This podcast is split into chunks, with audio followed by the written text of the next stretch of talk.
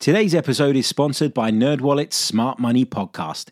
NerdWallet's trusted financial journalists use fact-based reporting for some much-needed clarity in the finance world, helping you make smarter decisions with your money. The nerds have helped me get smarter about things like planning for my tax bills so I don't dread April every year, producing a balanced budget, not just for football, and saving on travel because spending less on airfares means more money for an extra night and maybe a fancy dinner too. Listen to NerdWallet's Smart Money podcast on your favorite podcast app. Future you will thank you. What's so special about Hero Bread's soft, fluffy, and delicious breads, buns, and tortillas? Hero Bread serves up 0 to 1 grams of net carbs, 5 to 11 grams of protein, and high fiber in every delicious serving. Made with natural ingredients, Hero Bread supports gut health, promotes weight management, and helps maintain blood sugar. Hero also drops other limited edition ultra low net carb goodies like rich flaky croissants and buttery brioche slider rolls. Head to hero.co to shop today. I'm Martin Tyler, and you're listening to Harry Symeou.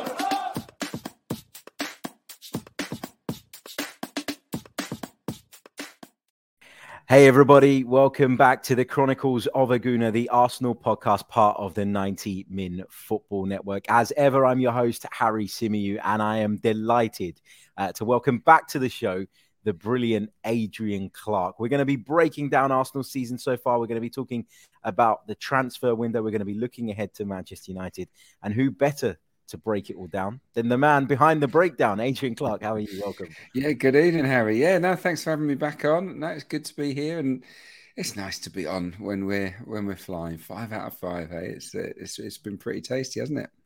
It's been beautiful. It's been so good, but I feel like now as Arsenal fans, we've been conditioned to the point where we can enjoy this now, but we always know um, that you know it could turn I'm not going to say bad because I think the team have made incredible progress over the last sort of 18, 24 months. But you know that in this league and in this division, you're sort of never far away from a disappointing result. It's just the way it is. There are going to be bumps, aren't there, in the road? It's pretty obvious. Um, it's been a, it's been a dream start. We're just going to try and ride this wave as long as we can. Uh, Talksport asked me to put a package together on um, on whether Arsenal could be champions. this this was last night before the game, and it was sort of a yes and yes or no. And the obvious answer is no. We're not going to be champions. We're not. That is not going to happen this season. But but the team are progressing, and we can, if others falter, we can finish third or maybe even second if it, you know if Liverpool have a bit of a bit of a disaster by their standards. But yeah, I think we all just need to enjoy it for what it is, and it's it's great football, winning football, lots of character in the team, great spirit the atmosphere is incredible at Emirates Stadium. Let's just have fun this season and see where it takes us. I'd like us to get close to 80 points. If we can get 75 to 80 points, that would be an outstanding season. Totally agree. And it's funny you said that about Talksport because they asked me to send a voice note in yesterday as well for part of something. And the question was, can Arsenal win the league? And, and no, you'd have been part of that same package yeah. then. Yeah. Absolutely no. Absolutely no. We're not getting carried away. Um, Adrian, um, let's talk a little bit about how the season's gone so far. You mentioned at the top of the program, you know, five wins out of five. Couldn't have really asked uh, for anything more. One of the things I've really enjoyed is is watching the, the sort of tactical side of the game um, you know, the tactical side of the team, I guess, developing to what looks like a new level to me. The way we press, the way we close people down.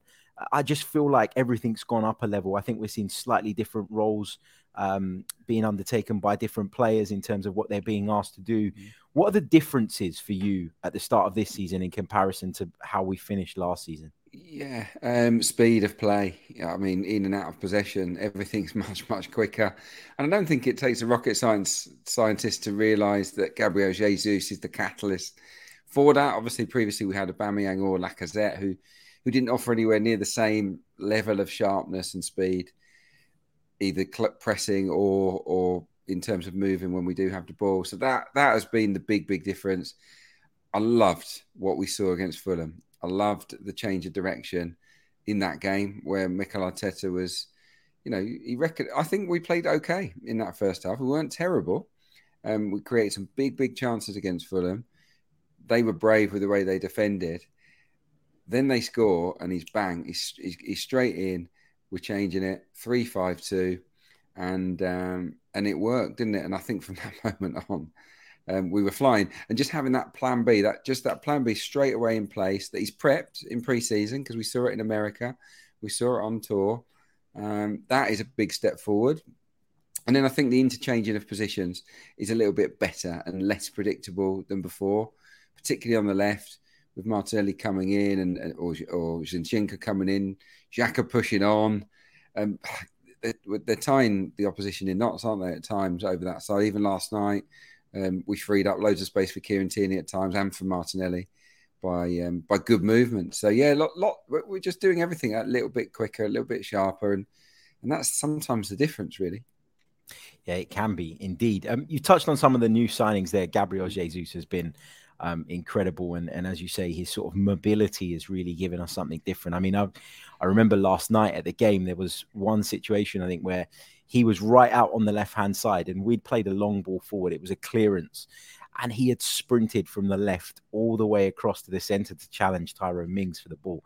And you're just thinking, as great as he was in terms of his work rate and his effort and his willingness to, you know, take the team forward, Lacazette could never have given you that. And and so to see that from him, it just really highlighted the differences um, yeah, for me. He's talented, isn't he? But he's also a fighter. I mean, mm. Lacazette was a fighter as well, but it's different. I think with a younger man, uh, you know, and the so he's got the fear factor, I think, as well. Gabriel Jesus with defenders, they're very nervous about him at the moment. But yeah, what I love about him is sort of an area of his game that I didn't really know he had in his locker, and that is basically being a bit of a pest to, to, to centre halves and knocking them about. He's not the biggest. I think he's even smaller than you know. I'm five ten. I think he's smaller than me. Um, but he, he goes up against six foot odd defenders and he knocks them around. He backs into them. He says, "No, you can't you can't outstrength me." And he'll charge into them. I mean, you look at the duels that he has per game, the sort of 50-50s that he gets involved in. It's off the scale, you know, and that's that's all of his own own choosing, really. And yeah, I, th- I, think that's just one of the reasons why the Arsenal fans are absolutely loving him. The main reason is he's just just a brilliant striker, but but I love I love the sort of heart and and fighting spirit as well. Absolutely. What have you made of uh, Alexander Zinchenko's start to life at Arsenal? Um, has played at left back primarily, but often comes into that inverted position and uh, and really kind of makes a difference there for me. Um, mm-hmm. What have you made of, of his start? Of course, he's injured now, which is disappointing, but it's been positive, isn't it? Yeah, hopefully he'll be back for Manchester United. I, I don't know, but but we could really do with him. Um, yeah, I, I, I just love his calmness just on the ball, he's so cool and so so calm. He doesn't rush anything. Looks after possession really nicely. He's a brilliant passer. We know that. Excellent technician, but but I think all aspects of his game have impressed me. Like the defensive side, I think against Crystal Palace in the second half, they tried to get at him because they're so powerful and quick.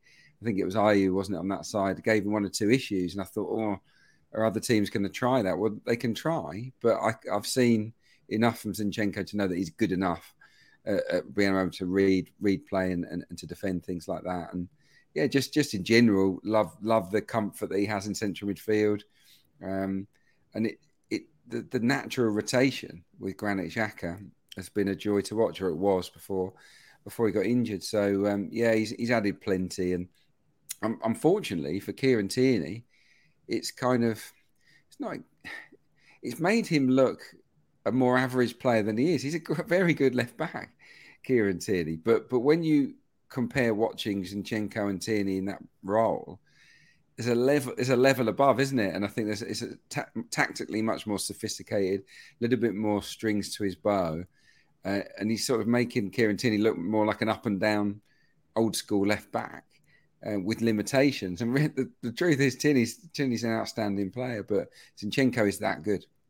Yeah, I've I've been saying something very very similar on the show over the past few weeks that you know Tierney is not, is not a bad defender. He's a brilliant defender, and arguably I'd say he's a better defender. Mm. I think he is a better defender mm. than Alexander Zinchenko. But you mentioned that sophistication that Zinchenko brings to the team tactically, and I, I mean I, I, don't know if you noticed it last night as well. Did you notice Kieran Tierney tucking in field a lot more than he has done in the past? He just looked a little bit lost at times to me doing that, as if he wasn't quite accustomed to it yet.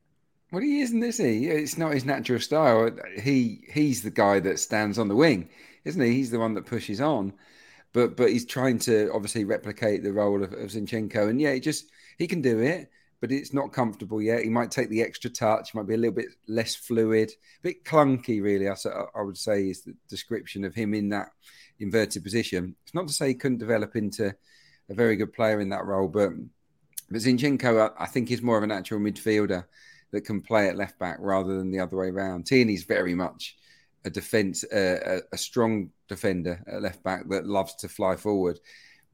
You would never put Kieran Tierney in central midfield if you're being honest. So it's not a great fit if we're going to play that way, I guess, for, for Kieran.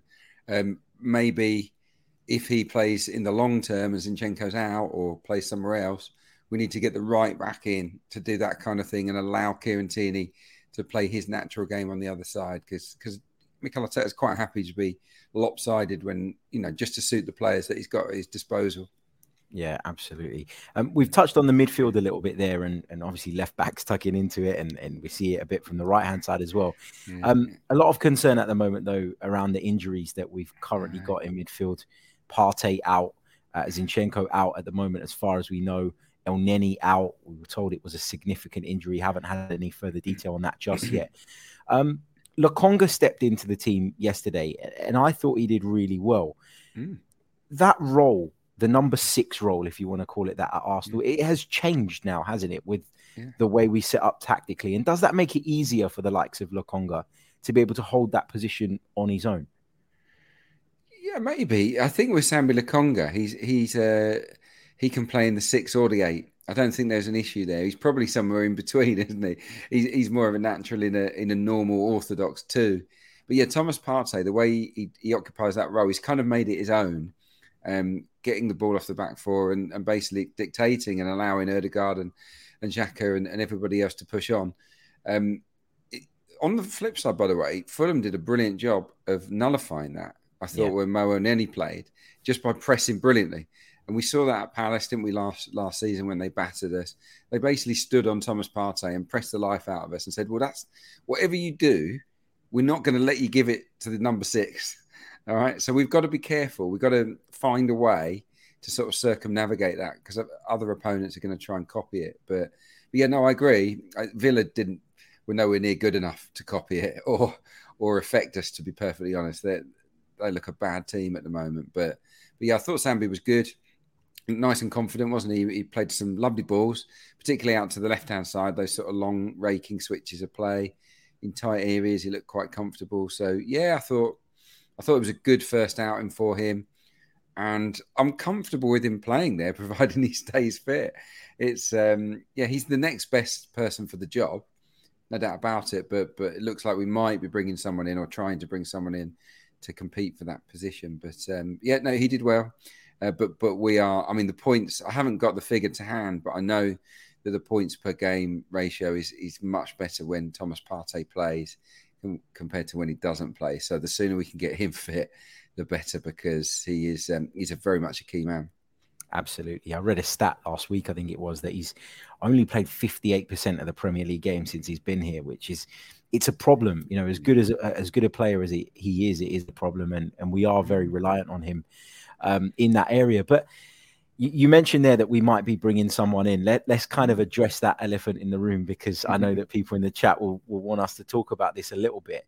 Um, Douglas Luiz is the guy being linked. Let's get it out there. None of us know whether this is going to happen or not at the time of recording. There's still a few hours of the window remaining. Don't know if Arsenal will get this deal done. There are multiple reports doing the rounds. Some say uh, that Arsenal have had a second bid rejected for Douglas Luiz. Um, others are, are, sort of saying that Aston Villa are looking for around about 40 million. I don't know about you. Yeah, exactly. I don't know about you, but anything more than I, I guess 30 million would be my absolute maximum on the player given his contract situation. Mm. First of all, do you think Douglas Luiz would be a good fit? And, you know, is given the bodies that we have, I know that we've got a few injuries at the moment, but given the way the squad will look when everybody comes back to fitness, is this a necessary outlay 25 30 million pound? It depends doesn't it? Uh, how long's Partey out? Can you rely on him for the hmm. season? You just you just quoted the stat 58% of games. Now that is that's in that figure is sort of ringing in Arsenal's ears with Edu and, and, and the guys Richard Garlick. They're all thinking is he going to miss a lot of football again this season? If he is can we afford not to do this? And and I think I think the right thing to do is is go for him I do obviously there are other options out there but I think he's a pretty good fit I really do I, I obviously he's his heart's not in Villa anymore. That's why he's not in the team at the moment. He's running down his contract. I think it was on the cards that someone would come in from this summer. That's why he's not a nailed on starter for Gerrard because he, easily gets into that team, in my opinion. Um, no, I think he's probably he's much better suited to us than Villa. Put it that way. I think he's a quite a silky player. Um, good, good on the ball. He's very skillful. He can score good goals. We've seen that in the past, haven't we? But above all else, he, he's mobile, he's pretty athletic, and he, he can defend. He, he, knows his way around the pitch in terms of breaking up play and then bringing others into it. So, um, yeah, technically, he's, he's, up to Arsenal level, I think. Uh, he'll join the Brazilian band of brothers potentially, which is nice. Um, yeah, it's not a Gabriel, which which is just a relief, isn't it? We couldn't have another one, could we? But the um, no, I think I think it'd be a real top signing. Um, would he get into our number one eleven? I don't think so, but um, but look, things can change. You know, things evolve all the time, don't they, in football teams? And and yeah, I think he he is of the he's of the level. He's ahead. Let's say he's, he's ahead of Sambi Lokonga. He's yep. ahead of Mo Elneny. I, think he plays ahead of both of those guys. So um, in that respect, I'm all for this. But but yeah, I don't think we want to be paying more than 28, 30 tops for a player with just one year left on his deal. Yeah, totally agree. It's not even a year; it's, it's something like nine months ah, um, okay. at this point as well. So, but, but then, you know, what's the money to, to, to us? You know, it, it depends mm. whether Arsenal have got the money. It's not yeah. our money. It doesn't doesn't bother me. It's I, I, think that's the one frustration maybe of the window. And Arsenal have been really ambitious and they've spent good money wisely, in my opinion. But th- this deal could have been done quite quickly, I think, or with, with more with less fuss. Um, had we sold some players, have we have we got good money in for, for, for, other players? But it looks as if they're they're going out on frees and, and and loans again, which I think is is a sign of frustration. Somebody like Ainsley Maitland-Niles, for example, you know, he's a player of value, isn't he? But at the moment, for some reason, no one wants to sort of pay that valuation, and we end up loaning him out. We could, in effect, I think, get the kind of fee that would, you know, we'd receive something like that for Ainsley Maitland-Niles, which we could then splash out on a Douglas Luiz, and we balance the book. So, yeah, that's the that's the slight frustration, but but it's not our money, so we need we needn't fuss about it too much. Yeah, absolutely. It's just I, I guess from my perspective, this kind of like I feel like I've got scars from the past in that I've seen Arsenal over the years go out and spend big amounts of money on mm. players that even maybe internally they weren't totally sure about. Now I know that they're always trying to do the right deals and they're always trying and it's got the best they've got the best intentions at yeah. heart but you just sometimes feel like some of the transfers have been a little bit panicky yeah. and and actually I'd say that the fact that we're going for Douglas Luiz this late in the window probably says that the injuries have pushed us into doing this, right? So I think he was on the list.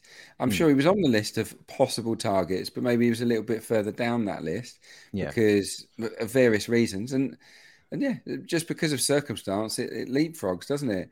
Um, can we afford not to bring in a central midfielder and risk it? We risked it in January, didn't we, by by letting the captain and striker go, and we didn't replace them. And I do think ultimately it, it, it played a part in our failure to make top four. So let's let's strike while the iron's hot. We're on fire. Everyone wants to join us. Everyone wants to be part of the part of the revolution. So let's um, let's speculate to accumulate and and hopefully we can balance those books out at a slightly later date and, and get some fees in for the players that Mikel's not sure about moving forwards.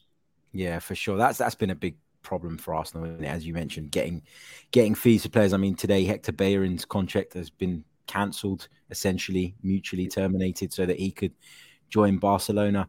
And yeah, I mean, I, I, still feel like there's a hangover from the, the, guys previously sort of calling the shots, whereby we've been left with a group of players that we'd have thought we'd have got some value for, and, and the value just isn't there. The other thing is when you're trying to sell abroad, you know, you, you're never going to get the same money that you would in a Premier League to Premier League transfer. No, no, I think yeah, someone like Hector's. I mean, he, if he knew that Barcelona are in for him, there's only one place he wants to go, um, and and I don't think Arsenal would want to deny him. He's a very popular figure. I, I, bumped into him last night. I wish I'd sort of said something because um, it didn't sort of strike me at the time that that might be the last time we'll see him at Emirates Stadium. But yeah, he's um, yeah, wish it wish him well. But yeah, yeah, we could do with getting some some transfer fees in sooner or later. But but the bottom line is what Mikel Arteta and and the and the Edu uh, and the guys are doing is stripping the squad that was under underperforming for so long. They was they've stripped it back and they've got just the kind of model and profile of player that Mikel Arteta wants to work with, and you can see the benefits of it. So even though we're we're, we're maybe not getting those deals that we want for the guys, and by freezing them out, we're we're lowering their values as well it's actually benefiting the team and it's probably helping us put more points on the board, getting that sort of um, slim down, more focused squad, you know, to, to use rather than having the, having a bloated squad full of players that really are, are probably thinking, "Where's my next move?" Yeah, for sure. And I think the the fact that we've looked at people specifically with that versatility and that ability to play in multiple positions kind of backs up that point, doesn't it? Luiz does it. He can play six or eight. He can, he can easily play in the Granit Xhaka position. Not a problem. We can see, we, we know he loves to shoot from corners. So that's an asset. he's got a good long shot in him. Um, he, he's pretty, he's more silky than I think a lot of people give him credit for. And look, whether it's, I don't think this is a panic purchase. I think it's someone that was was was on the list, like I said but he's also the right age. It's not like we're going in for a 33 year old um, that's coming towards the end of their career. We're getting someone, you know, sort of coming into their prime, really, um, that that Mikel Arteta again knows the personality of. That's really important to point to consider. He was at Manchester City, of course. Douglas Luiz worked with Arteta, worked with Pep. He knows him, and Arteta wouldn't go for a player that he knows unless he liked them, unless he thought they could add something. So I'm totally on on board with the um, the possible acquisition of, of Luiz. Yeah, for sure, for sure, and and you've hit the nail on the head about him being on the radar already. This isn't wake up on deadline day. Who can we get? Let's go for him. This has been a name as well that's been connected with Arsenal yeah, in the press yeah. quite a few times in the past. So exactly fingers crossed at the time of recording. we got three hours till the deadline. Hopefully, we yeah, they're probably just playing a bit of poker at the minute, aren't they? It's like, no, I'm not going to call them. Wait for them to call us. Or no, yeah. should we call them or not? Like, it's just, it's one. We saw it in the documentary, didn't we? I mean, going going on to that, it, it, it was interesting to see the insight because it's. In effect, it is just like somebody like me and you just having a conversation. What should we do then? There's nothing more grand about it, is there? When when yeah. the chips are sort of down, you have to make those big calls and have sensible conversations. But it it's it's often just two or three of the guys in a room saying, right, what's the best way to to get this done? It's um, it was really interesting. Yeah, it was brilliant. Really, really, really enjoyed it, and um, I'll probably watch it again at some point as well. Once I've forgotten a little bit about it, and I'll watch it again to refresh. Um, I wanted to get your thoughts on a, a few other players um, and their performances so far this season. I feel like the fan base generally are starting to warm a lot more now to Granit Xhaka, and obviously the positive performances help in that sense. Do you think the documentary helped, and do you think the interview that he gave, for example, to the Players Tribune, has played a mm. part in in that barrier being broken between Granit Xhaka and some of the fans? Possibly, yeah, possibly. I think that that he came across very well, didn't he, in the documentary? I thought, you know, he came across someone that really cared. Um, and and I think every every team needs personalities like Granit Xhaka that are really driven, but they've also got good positive energy about them. Um, not just he's not a guy that just thinks about himself and his own game. Clearly cares about the team and, and the team ethic, and and because that came across, I think it does does increase his popularity. But so too is is his performance levels because he's in a new role that he didn't. Let's be honest, he didn't look great in towards the end of last season in this sort of left midfield eight position. But he's he's been excellent, really, really good. I, I think anyway across the across the first few weeks of the season. Um, in terms of chances created in open play, he's second. He's second for Arsenal. He's ahead of Bukayo Saka. He's ahead of Gabriel Jesus. He's ahead of Martin Odegaard. He's made nine chances. Um, it's only Gab- Gabriel Martinelli that's ahead of him. Uh, in terms of touches in the box, I think he's um, fourth. So he's getting himself into the box to just cause a bit of mayhem. And we saw that for the goal, didn't we, last night, where he makes the run. if he's not there to, to put that ball across the face of goal, we don't get the deflection.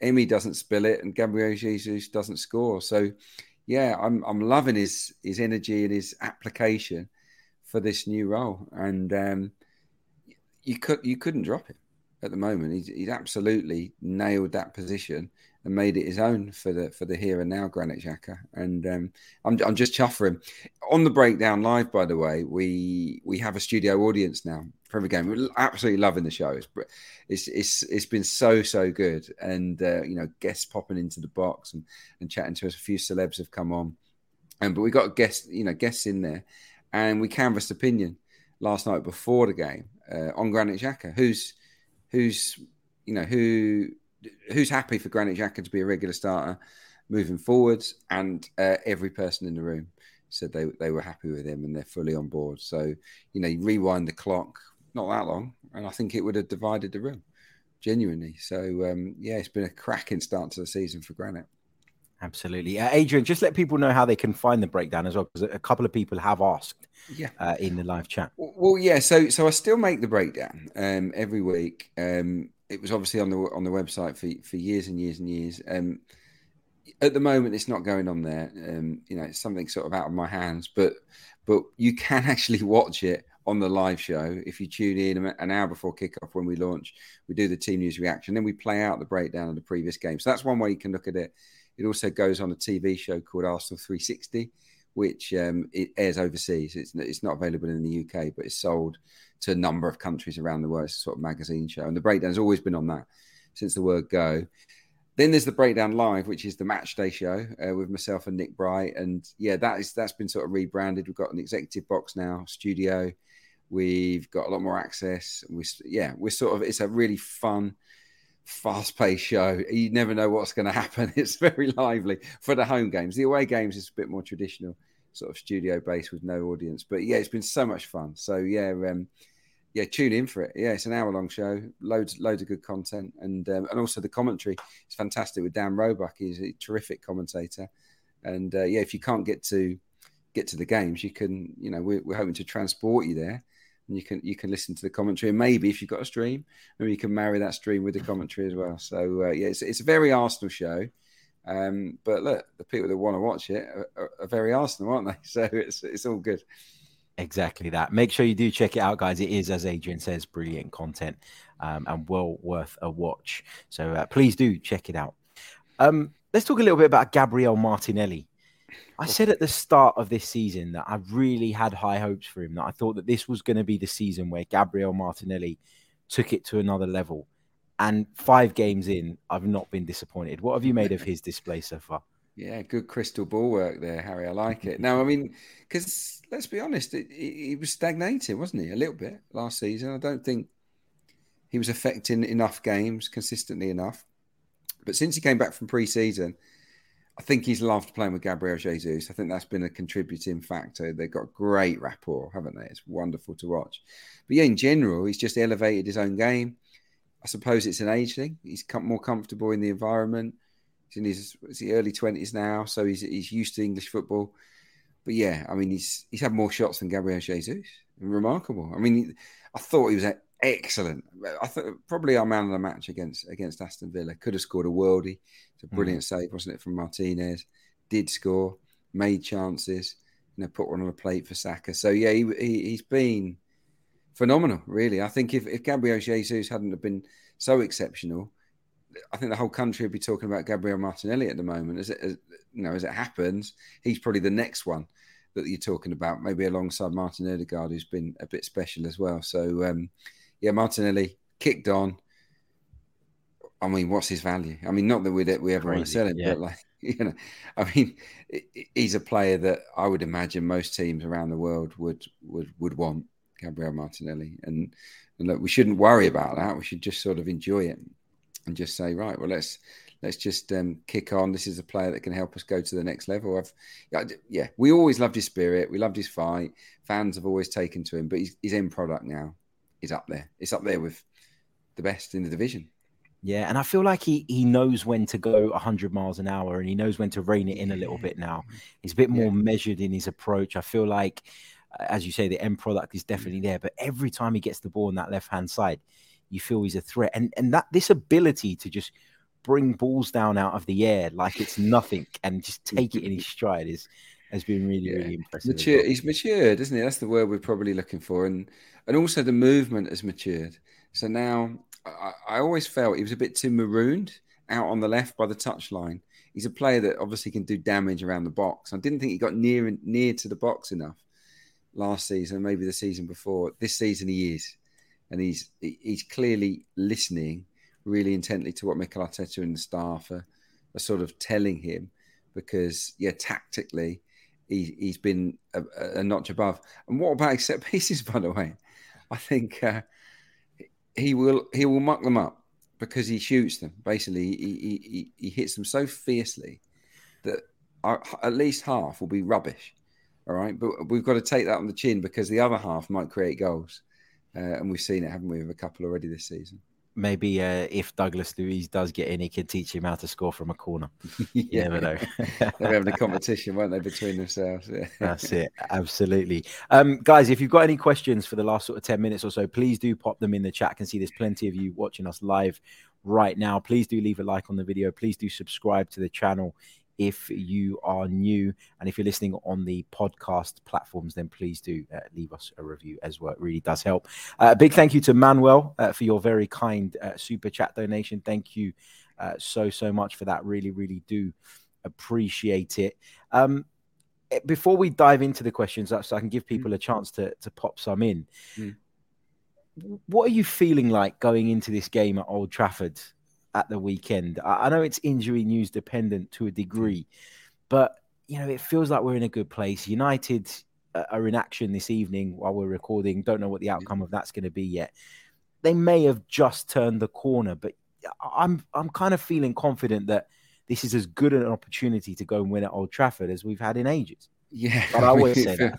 feels like we've had a few of those good opportunities, and and, and every time we go there, they've they've been awful and we have somehow conspired to drop points. But um, yeah, player for player, team. You know, you compare the teams in terms of their form and fluidity. Arsenal are a better side than Manchester United at the moment. So yeah, I'm pretty confident. But the history books tell us that we they seem to find a way to to yeah take points off us, which has been really really frustrating. So I'm trying to stay positive. I, th- I think much will depend on the team. Obviously, there's a slight worry about Ramsdale, wasn't there? I hope he's okay. Odegaard the same. I think it was like a, a, kick on the top of his foot. Now I used to have those all the time. You can definitely get through them, but they don't, they are sore, so it's not ideal. Um, hopefully Zinchenko will come back. I think that would be a real boost for us if if he's available. So um, yeah, I'm, I'm, confident. I think we can really hurt them in the in the wide areas. Um, Dalot is not a poor player, but I think the Martinelli can take him to the cleaners. I think that Gabriel Jesus can give um, Varane and Lisandro Martinez, you know, a really difficult time. Um, and Saka, who's sort of no, not been at his very best, but I think he, he's capable of overpowering Malacia. Malacia is a really tigerish fullback, but um, he's not the biggest, and I think Saka has the you know the ability to to bundle his way past him in the game. So I, I think going forward we can hurt them. It's just at the back can we can we be solid and resolute enough? Um, with that central midfield issue sort of hurt us? We'll, we'll have to wait and see.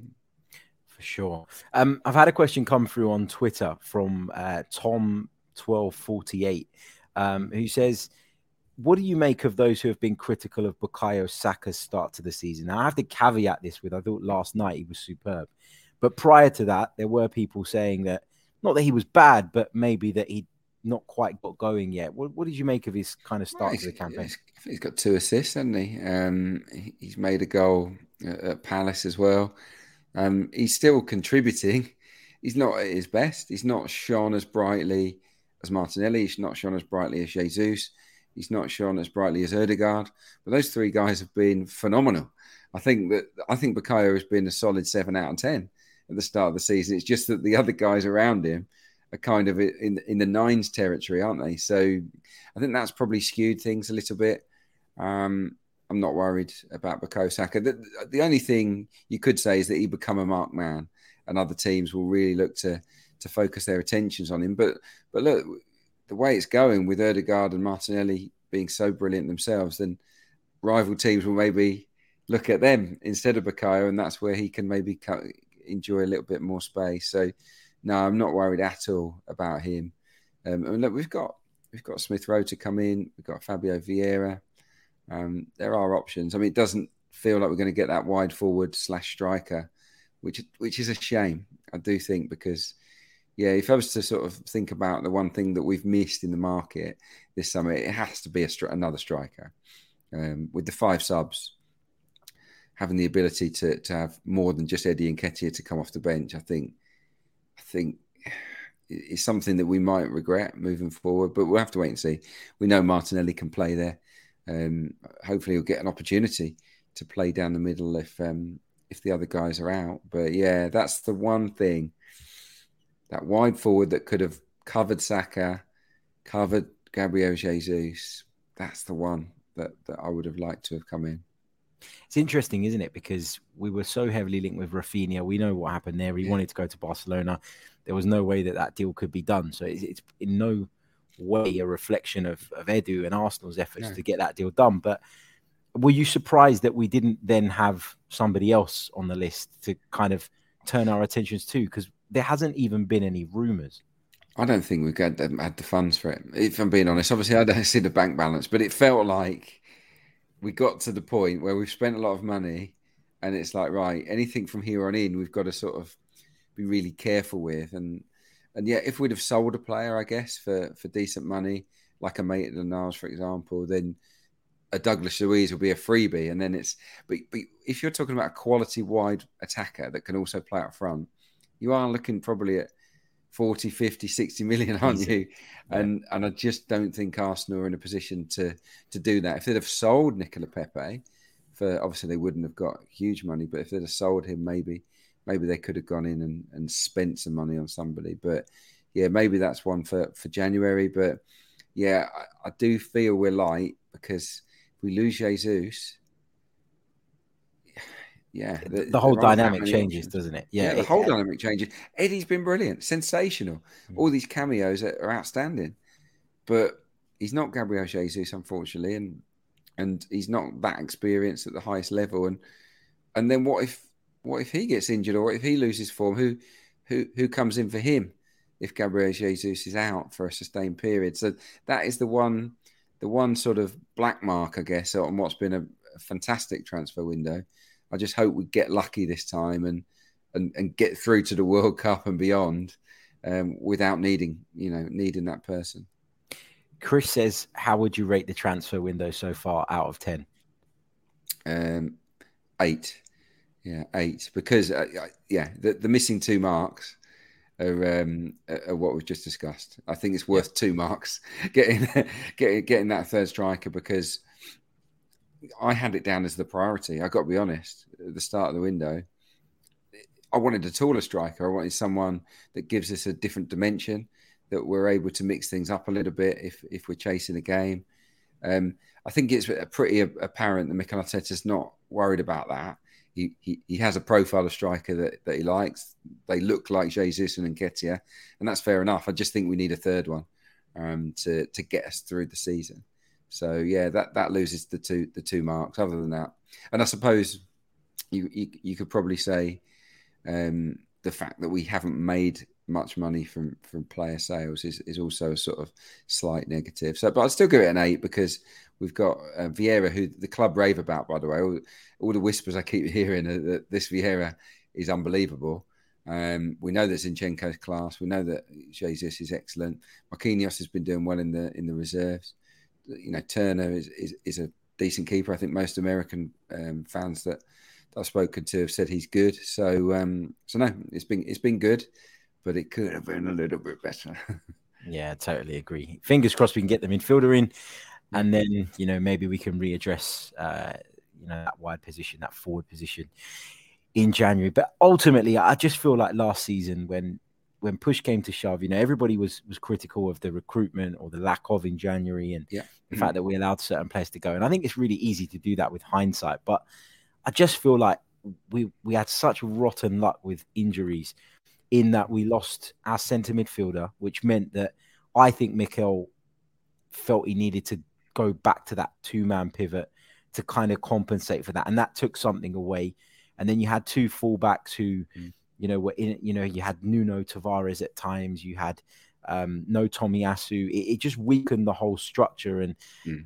and and then you add that Saliba's come in and, and given that structure a bit more solidarity. I mean, how good has he been? yeah, I've loved him. I love the song. I love love him. His reaction to the sort of setback of scoring the own goal was was perfect. You know, the goal was just just poetry emotion, wasn't it? The goal mm. down at Bournemouth. So yeah, yeah, he's been a revelation really, and I, I, suppose it vindicates Mikel Arteta's decision to to loan him out to to ready him for for the Premier League because he's come back a ready-made player, hasn't he? And and yeah, he's. Uh, I, am I'm, I'm just chuffed that, that, he's now getting the love and this, he's getting the opportunity to to hear what the Arsenal fans think of him, and we've all got the opportunity to see him play because it, I think it would have humbled him. He'd have been quite embarrassed. I think mm. young player brought in for big money, basically axed because the the gaffer doesn't think he's good enough.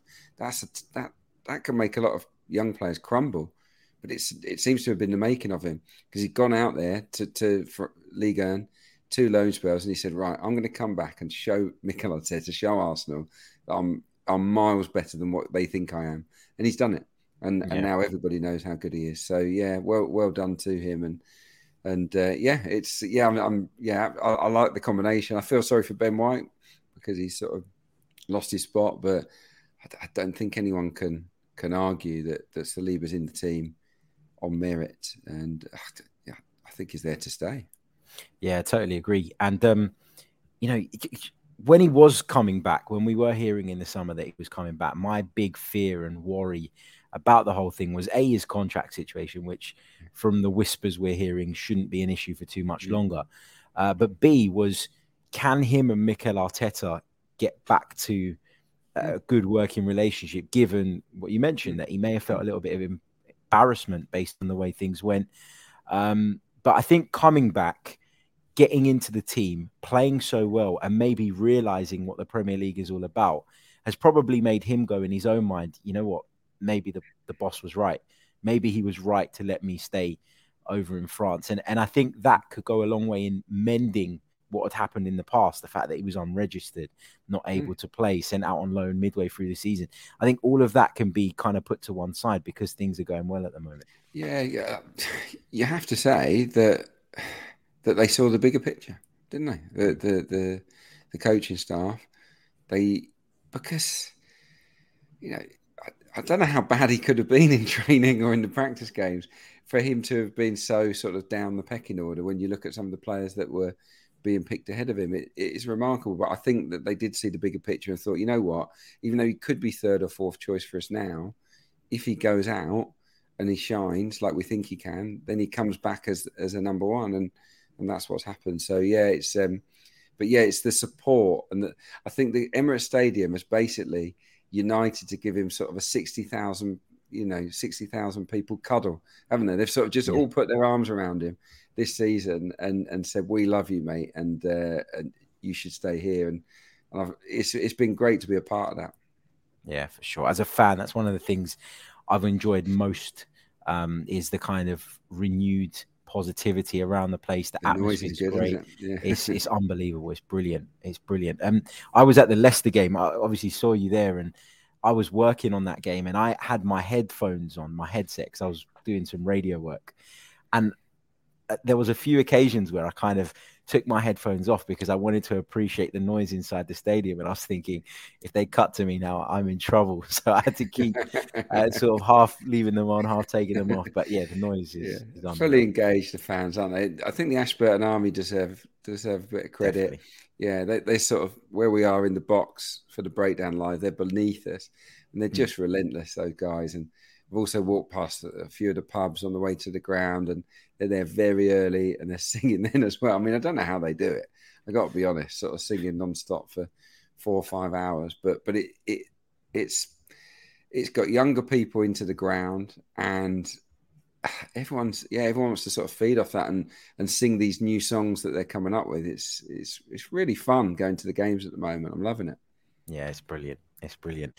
Um, just a final comment uh, from Temi, who says, "Not a question, but I want to shout out Adrian Clarke's contribution to Arsenal, a three-decade service to the club. So some love uh, for Adrian there from Temi. Oh, that's very nice. Yeah. Oh, look, it's all my pleasure. Look, I, when did I get spotted? I think I got spotted at the age of ten. So yeah, I got spotted in the eighties, believe it or not. So, so yeah, I would have sort of first started wearing the shirt in about eighty six, and then I stayed there till 97. Um, and then obviously had the period away, had the rest of my career. But it was so nice to be brought back. I don't know how long ago it was now. It's probably almost 12 years ago. No, more than that. I think 13, 14, 15 years ago, they, they, they got me back involved on the on the commentary side and the media stuff. And yeah, look, it's, it's the it's the best job ever, isn't it? Like just talking about football, and and in particular, you know, analysing Arsenal's games and discussing it. It's it's not like a proper job. I feel very, very privileged, and uh, it's, it's it's great to be part of it. To be honest. Yeah, for sure. It, you're absolutely right. Talking about football, there's no better thing. Um, I often say to people, like, I know that the day might come where I need to go get a proper job again. But yeah, let's enjoy the ride for sure. Absolutely. And um, stuff you're doing is what dreams are made of, Adrian. So um, keep it up. Congratulations. And um, thank you for all that you do and thank you for coming on the show as always. I really really do appreciate it. I know you're super busy. I know everyone's busy today as well on transfer deadline day so it is very much appreciated and i'm sure we'll speak soon. Yeah anytime mate.